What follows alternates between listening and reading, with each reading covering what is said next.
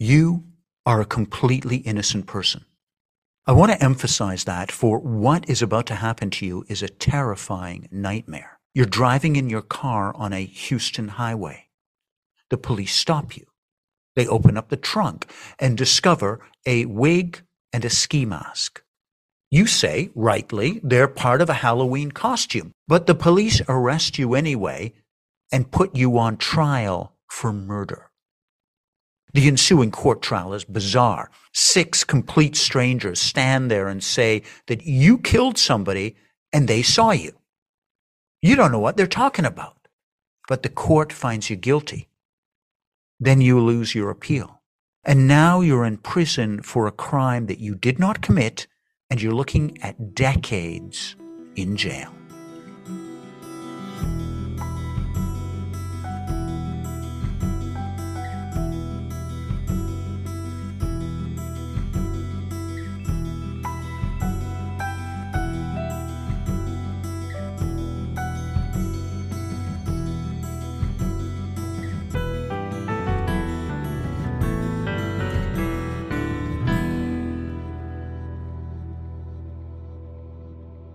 Good morning, good afternoon, and good evening, wherever you are in the world. Welcome to Crime Waves. My name is Declan Hill. I'm a professor of investigations here at the University of New Haven. And each week, myself and my student producers, and this week it's Eric Krebs, Erin Griffin, and Liz Wakes, we investigate the investigators. And today we're examining an infamous case where the authorities got precisely the wrong person. Our guide is a Crime Waves regular, Professor Angie Ambers, and her passion is the identification of human remains. But it's also the fight for truth and justice in criminal forensic science. And she was instrumental in stopping the nightmare of an innocent man in jail for a crime that he didn't commit. Angie, thank you so much for coming again on Crime Waves. Welcome to the program. My pleasure. Glad to be here. Angie, tell us what happened on that evening outside the Blur Bar in December 2010.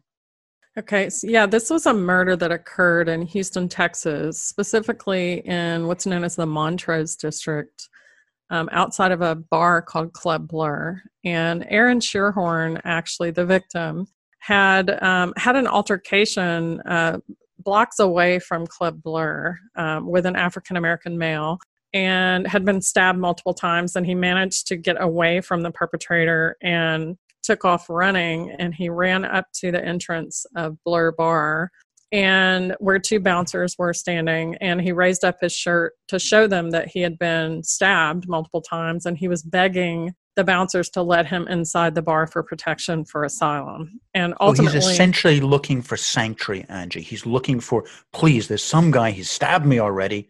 Help me yeah, I mean he's you know he's begging for his life. He knows if this if this man catches up with him and and stabs him additional times, he's he's probably going to lose his life. And ultimately, they did not allow him inside the bar. And during the debate or the argument about letting him inside, the perpetrator caught up with him, and the attack ensued. And he continued to be stabbed multiple more times and ultimately died in the parking lot just outside of the club entrance. And there were multiple eyewitnesses I was just going to ask that. How many people are watching this murder take place in effectively slow motion? So, yeah, so that's one of the interesting things. When I first got involved in this case, one of the things that intrigued me, or, or I should say, troubled me about this case, is that there were six eyewitnesses to this stabbing. You know, it wasn't a single stabbing, it was multiple stabs over and over and over again. And what what struck me when I was reading the original case file was that of these six eyewitnesses, not a single one of them tried to intervene and help Aaron Scheerhoorn. Neither did they try to um, detain the perpetrator. So after the stabbing was complete and Aaron Scheerhoorn was laying in the parking lot dying, the perpetrator ran off and nobody attempted to detain him for law enforcement. So, and let's just recap what these wonderful witnesses did not do. First of all, two of the bouncers wouldn't let a bleeding man who said, Help, let me just get in here into the sanctuary of their club or even phoned you know and, and, and, and did anything nor did they anybody try to stop the eventual murderer from stabbing this person in front of six people's eyes nor did they take in this world of, you know, smartphones, camera, videos, photos. They didn't do any of this kind of stuff. So, what happened next with these six witnesses? What did they next do that even further compounded the problem?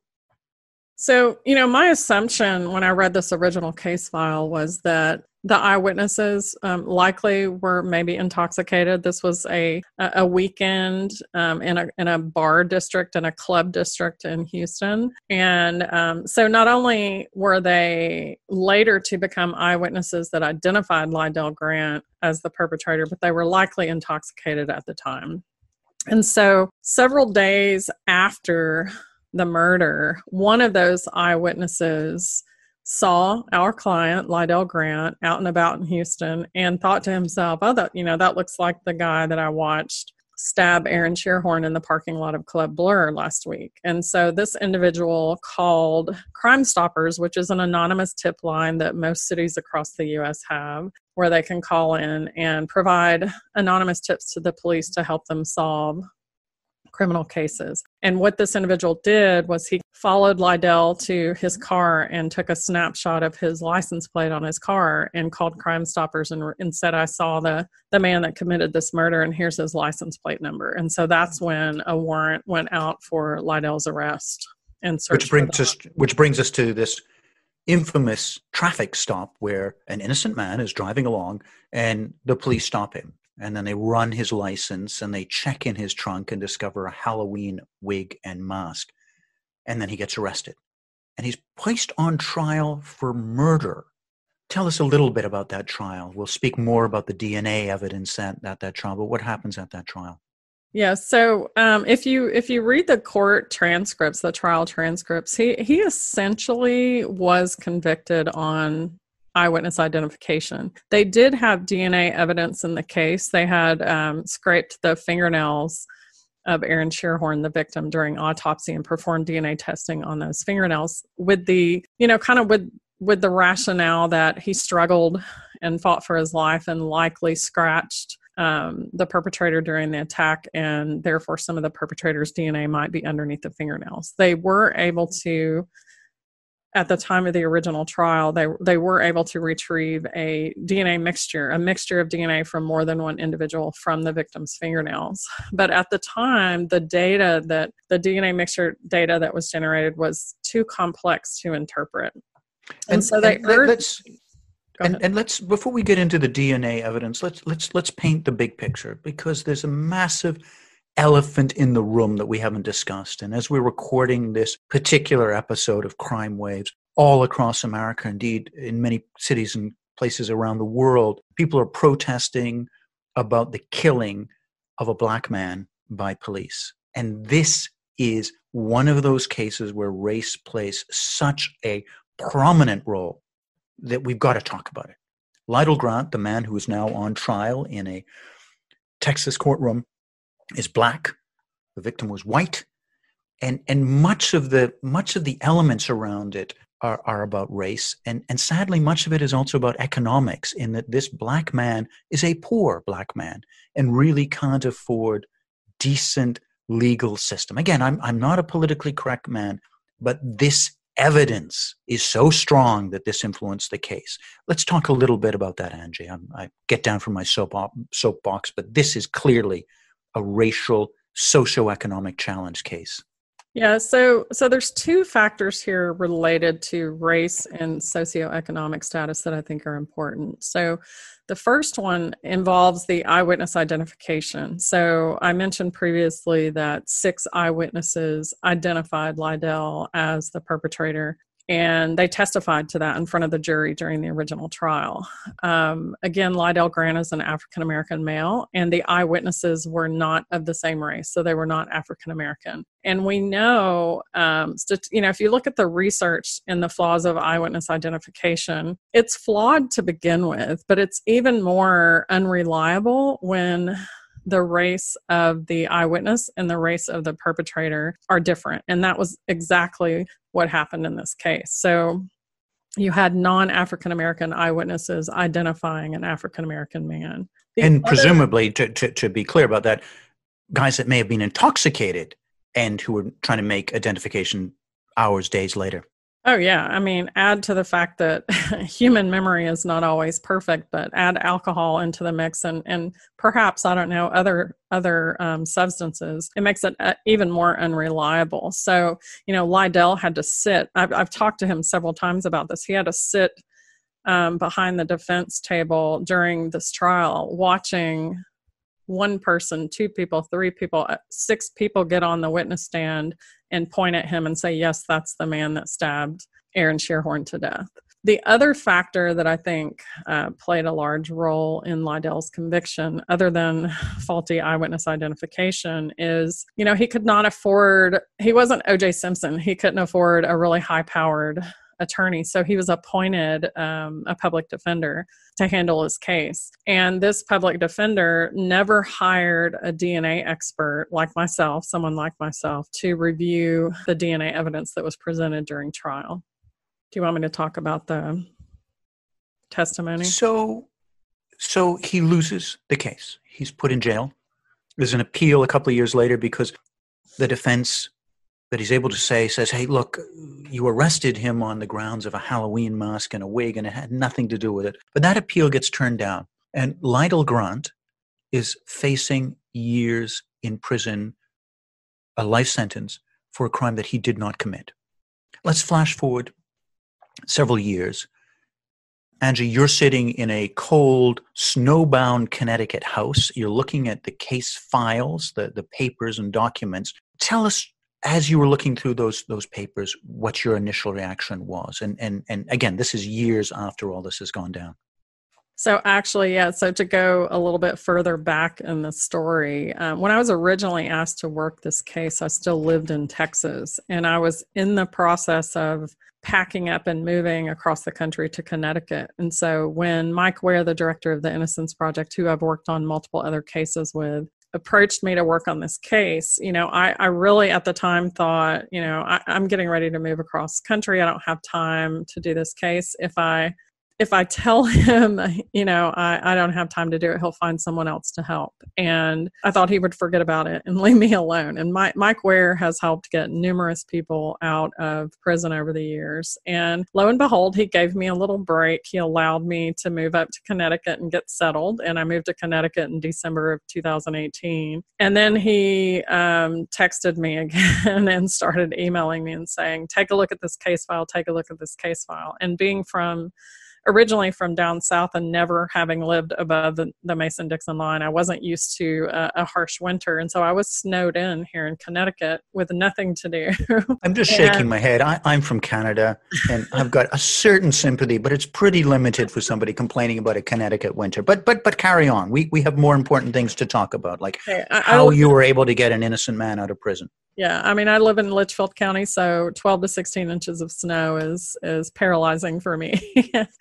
but um, anyway, I was, you know, I thought, well, you know, what can I do? I'm snowed in. Let me just, out of curiosity, let me start taking a look at this case file. And in my mind, I thought, you know, it's going to take me 10, 15, 20 minutes, and I'll be able to see right away that, you know, maybe this guy is truly guilty, and I can just call Mike Ware and tell him you don't have a case and it would be over with. And it actually only took me 10 or 15 minutes um, into reviewing the DNA evidence in the case to get really intrigued. And I, you know, I started going, whoa, wait a second. I'm sitting in the floor in my living room. Um, with the the papers with the case file spread out and i'm looking at the dna evidence and and it was blatantly obvious to me that this man's dna was not present in the dna mixture that was recovered from the murder victim's uh, fingernails Wow. So as an as an expert in in DNA and these kind of things, you can tell that quickly just from looking at a case file, this is something wrong. Well, you know, I had I had the DNA profile of the victim and I had the DNA profile of Lydell Grant. And then I had the the mixture of DNA that was recovered from the murder victim's fingernails. And what was kind of strikingly obvious from the get go is there are a lot of components, a lot of what we call alleles in the DNA profile of this mixture that are not only not consistent with the murder victim, which you would expect his DNA to be in there because it's his fingernails, but they were also not consistent with Lydell Grant's true DNA profile. So it was very obvious that we had unknown male contributor in the DNA mixture. So I called Mike Ware, again, the director of the Innocence Project of Texas, and I had to kind of put my tail between my legs and say, I think you're onto something here. And um, that's kind of how the whole process started. Alice, uh, there are many people listening around the world who don't know what the Innocence Project is. Let's take a step back from the Lydell Grant case for a moment and explain to people what the Innocence Project is and my, what Mike's work is. So, the Innocence Project is a group of, it's a nonprofit organization. It's generally a group of attorneys that review post conviction cases. So, case files of people that have already been convicted and sent to prison. And they look for flaws in, um, in the cases that might have resulted in a wrongful conviction. And usually, the cases that they're reviewing are cases that are brought to their attention by the inmates themselves. So, people that are in prison will write letters the Innocence Project and say, "Hey, I'm innocent. I need your help. You know, can you can you take on my case?" And as you can imagine, the Innocence Project gets you know thousands and thousands of letters per year, and they can only take on a few of those cases because it's a lot of work um, to get someone out of prison that's been wrongfully convicted. So you make that phone call to Mike Ware, the, the head of the Innocence Project in, in Texas and you say, hang on a second, there's something very wrong about this. What happens next? So I so he you know he was pretty excited at that point. He said let's go ahead and file the writ the the appeal. And I explained to him that you know even though it was obvious to me to a trained DNA analyst that um, Lydell Grant's DNA was not in the mixture, that's not actually how we analyze DNA mixtures in casework. We in, instead of having a human DNA analyst look at the mixture, what we do now is we take the raw data that was generated and we upload it into a computer software program and let the computer software program do the interpretation. So we've moved into that artificial intelligence, that AI era with DNA interpret interpretation of complex DNA mixtures. And so I said to him, "Wait, you know, let's not let's not file the appeal yet. Let's send this raw data from this DNA mixture that was recovered from the victim's fingernails to a company called Cybergenetics in Pennsylvania. And Cybergenetics makes a computer software program called TrueAllele, and it will deconvolute or separate separate out the DNA in a DNA mixture into its individual profiles, and that's what we did. This, I presume, is the kind of thing that is better to have a a, a computer, an algorithm, a machine doing it because there's less chance of human subjectivity. Yeah. So for the long up until honestly up until the past couple of years say around 2016 a big uh, report came out and on um, kind of a, an analysis or overview of the strengths and weaknesses of the various forensic science disciplines. And what this report in 2016 said is that the, the instrumentation, the techniques that we use in the laboratory to analyze DNA are solid and valid, but the way we interpret the data sometimes is flawed because humans, you know, there's some level of subjectivity in, in data uh, interpretation. Obviously, there's scientific foundation and training behind it, but when you're analyzing a DNA mixture, it's still that, a human being that's interpreting it. This is a great segue back to the original trial because at that original trial, setting aside the false witness statements, not that the witnesses were genuinely giving false testimony, but they were wrong, completely wrong, and the poverty of the defendant, there was DNA testimony there. What, how could have they got that wrong? What, what, what happened at that trial, in, in your opinion? So, you know, aside from reviewing the actual DNA results, I usually also, for context, I read the trial transcripts so I can see how the testimony was lay, laid out, what the different expert witnesses said to the jury about the DNA evidence. And in this case, the prosecution, the state had their own DNA expert witness. The defense attorney never called a DNA expert witness, which I think could have perhaps planted reasonable doubt in the jury's mind and might not have resulted in Lydell's conviction. But what happened with the state's expert, the, the DNA expert from the lab in Houston, I think, quite frankly, I think she did the right thing in the beginning by erring on the side of being conservative. She looked at the DNA mixture that was obtained from the fingernails and she basically said, Whoa, you know, this is too complex to interpret. So rather than writing in my formal report that Lydell Grant is included or excluded from the mixture, I'm just going to be conservative and say it's inconclusive. It's too complex to interpret, it's inconclusive, which, in my opinion, again, was the correct move at the time because remember this was in 2011 before we were us- actually using these computer software programs to interpret mixtures. But at the trial, the prosecution twisted that in a way. What did how were they able to do that? Yeah, so it's it's quite interesting. To me, inconclusive is inconclusive. We're not going to draw any conclusions at all.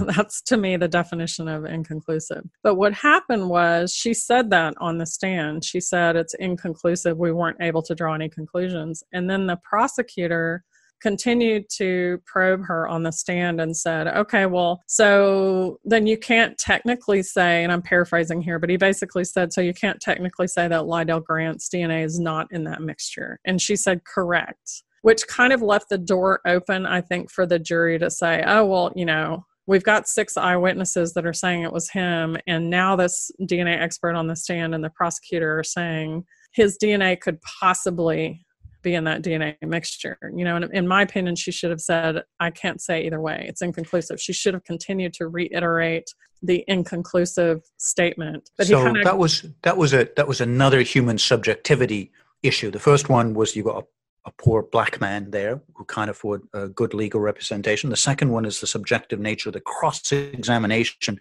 of the DNA evidence. But there's another one. There's another. This is one of those cases where there's a whole bunch of elephants in the room. And that is the fact that the poor victim, the man who was murdered, stabbed multiple times, was homosexual. And I, I really don't like to bring up people's sexuality unless it's relevant. And it was relevant in this particular case because of the way the evidence was handled because it was assumed him being homosexual would in some ways affect his sexuality or something. Please, please tell our listeners what that was all about. So yeah, so Aaron Scheerhoorn, the victim, was you know openly homosexual. To this day, I don't know if Lydell Grant is. It's not a. It's not something that's relevant to me. It's but, it's not relevant at all. Please keep going. But but what happened in this case that was pretty astounding to me is so we had gone through all of this um, time and effort to have this DNA mixture that was recovered from Mr. Scheerhoorn's fingernails analyzed by a computer software program by a company in Pennsylvania. And not only were the results from that analysis that Lydell Grant definitively was excluded. His DNA was not present in that mixture. But we were able to deduce the DNA profile of the unknown contributor in that mixture because we knew Aaron Scheerhoorn's DNA profile, so we could subtract his DNA from that mixture and deduce the profile of the unknown contributor. And we went back to the state of Texas at that point and said, basically, okay, we're going to file an appeal now. We've proven that our client, Lydell Grant, is not guilty because it's not, we've proven definitively that it's not his DNA underneath the victim's fingernails. And the response to that was, so what? So what it's not his DNA underneath the murder victim's fingernails. We have six eyewitnesses that have identified him.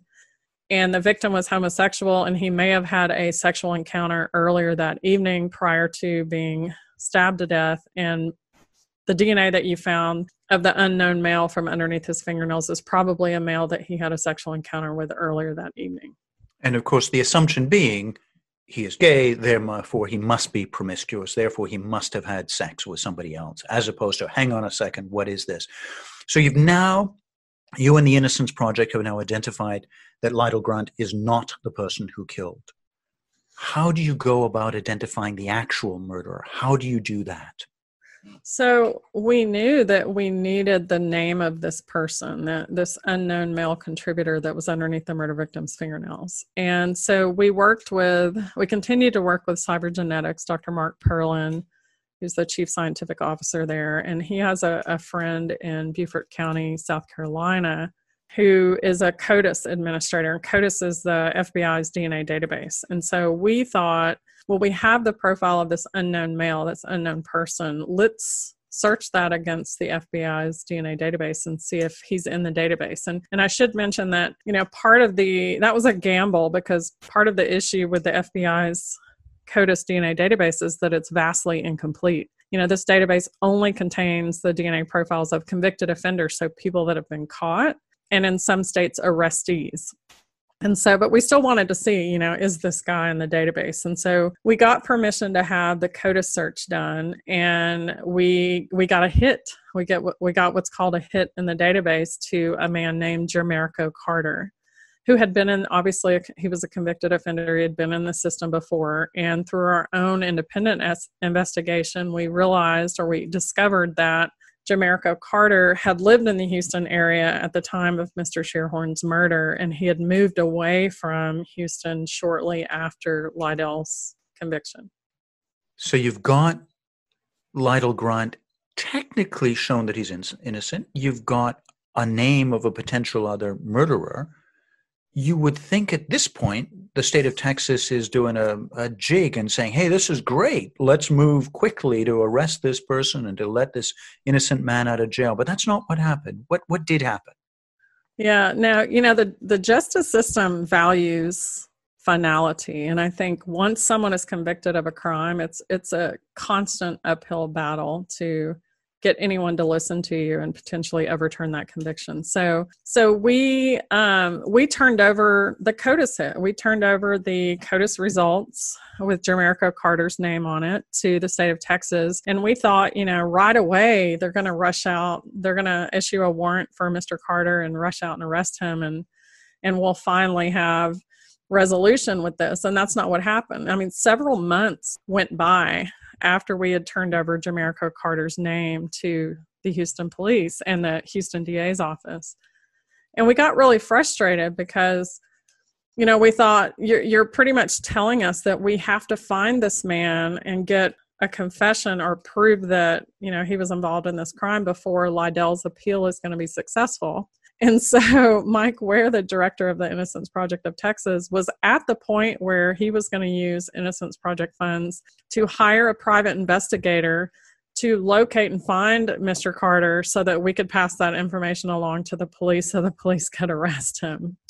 And ultimately, um, you know, again, fast forward several months, the police did locate Mr. Carter in Atlanta, Georgia, and arrested him and he confessed to the murder. And i will tell you that that was such a relief to us those of us that were working on lydell's case because at that point we thought oh you know what if they do find him and arrest him?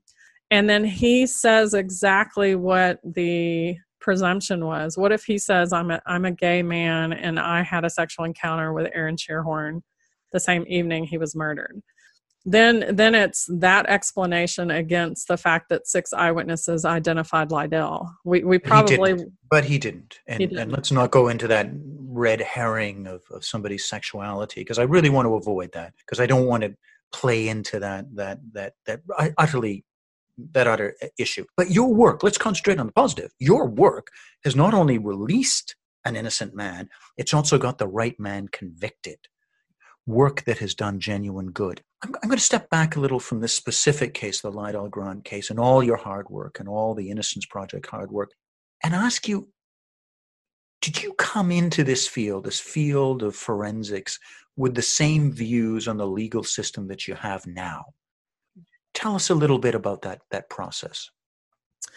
Um, no, the answer is no, and and I've been quite introspective over the years, and and my situation and my belief system is even quite interesting to me because, you know, I grew up in a very conservative area of the country, and I was very pro criminal justice, pro death penalty when I was younger, when I was in my teens and early twenties, and I actually did my my first master's thesis on the death penalty and how it should be used in all states. I was a proponent of it. Um, I was. What, and what do you say now? Uh, now, having seen this up front and close, uh, what's your thoughts on the death penalty?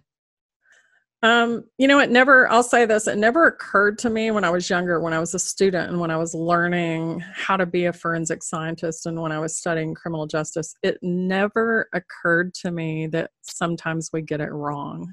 Hmm. You know, I just I had this idealistic view of the criminal justice system and I thought, well, if they've formally charged someone, if they've formally indicted someone someone with a crime, they must have, you know, an astronomical amount of evidence against this person that proves their guilt. And I, you know, I held that belief for, you know, over a decade. And then the more this kind of shines the light on the value of education, I think the more you educate yourself on a topic and the more you immerse yourself in the actual justice system and how it actually works and how it's run by humans who are inherently flawed and biased that we do you know we do need people we do need forensic experts that work on the opposing side. And and I'll say something about education which I try to do. I've tried to kind of fix this in my own classes at the University of New Haven is I think when when students I can speak for my own education when students are being trained to be forensic scientist, there's an undertone of you're training to to help get bad people off the streets. You know you're almost kind of trained in the prosecutorial bend in the education system. Like no one ever explicitly said to me in any of my classes that I would be working for the prosecution, but that was the undertone. And the opposing side, the the the chances or the the examples of us, the times that we've got it wrong, weren't really presented, at least in my educational experience. And so, you know, it's very much you step into the field thinking I work for the prosecutor and the police to help get bad people off the street. And quite frankly, part of the flaw in the in the US criminal justice system is that the vast majority of forensic science laboratories in the US are affiliated with a district attorney's office or a police a police department or a sheriff's office. And so it's difficult I think for a lot of forensic scientists to remain an unbiased scientist when when you actually work for a lab that's coupled to a police department or a DA's office. And, and, by the way, Angie, both of you and I know this, but I just want to make sure that our listeners know this is not an anti-police thing. We we know personally and professionally many fantastic investigators who who's who has tremendous problems and resources and all kinds of of issues and would not support this kind of murder that you know the whole country is now discussing of an innocent person being caught or this kind of stuff that we've discussed today. So this is not an anti-police thing. It's not an anti-district attorney things, but it's that underlying bias in a science that can, in a case like Lydell Grant, really have a significant effect. Yeah, and I think uh, you're you're absolutely correct. I mean, I work for both sides. I work for the prosecution and the defense, and and quite frankly, the vast majority of post conviction cases that I've reviewed that I've consulted on, the police and the attorneys have gotten it correct. Um, to be clear, you don't work for the defense or the prosecution. You work for science. You work for the truth. That's what you're trying to get out. Yeah, I mean, I like to say I'm not pro prosecution or pro defense. I'm pro justice and pro truth yes. because I think that's ultimately what we should all view our roles as as a forensic scientist. The the invitation to Lydell himself is out there uh, to come on Crime Waves. We're really hoping to have him uh, come and join us. But his words of an incredible miscarriage of justice that affected the, the court system and was relieved by your work and many other people. So thank you, Angie, for your work on this particular case. And thank you for coming on Crime Waves. You're welcome. Thanks for having me. Enjoyed. Hey, it's Declan. Thank you so much. On behalf of Liz Wiggs, myself, and the entire Crime Waves broadcast team, we ask you that you just do the normal things on social media. So if you like the episode, like it, promote it, or subscribe to our channel. It's very, very much appreciated. Thanks again for your time and for joining us on Crime Waves.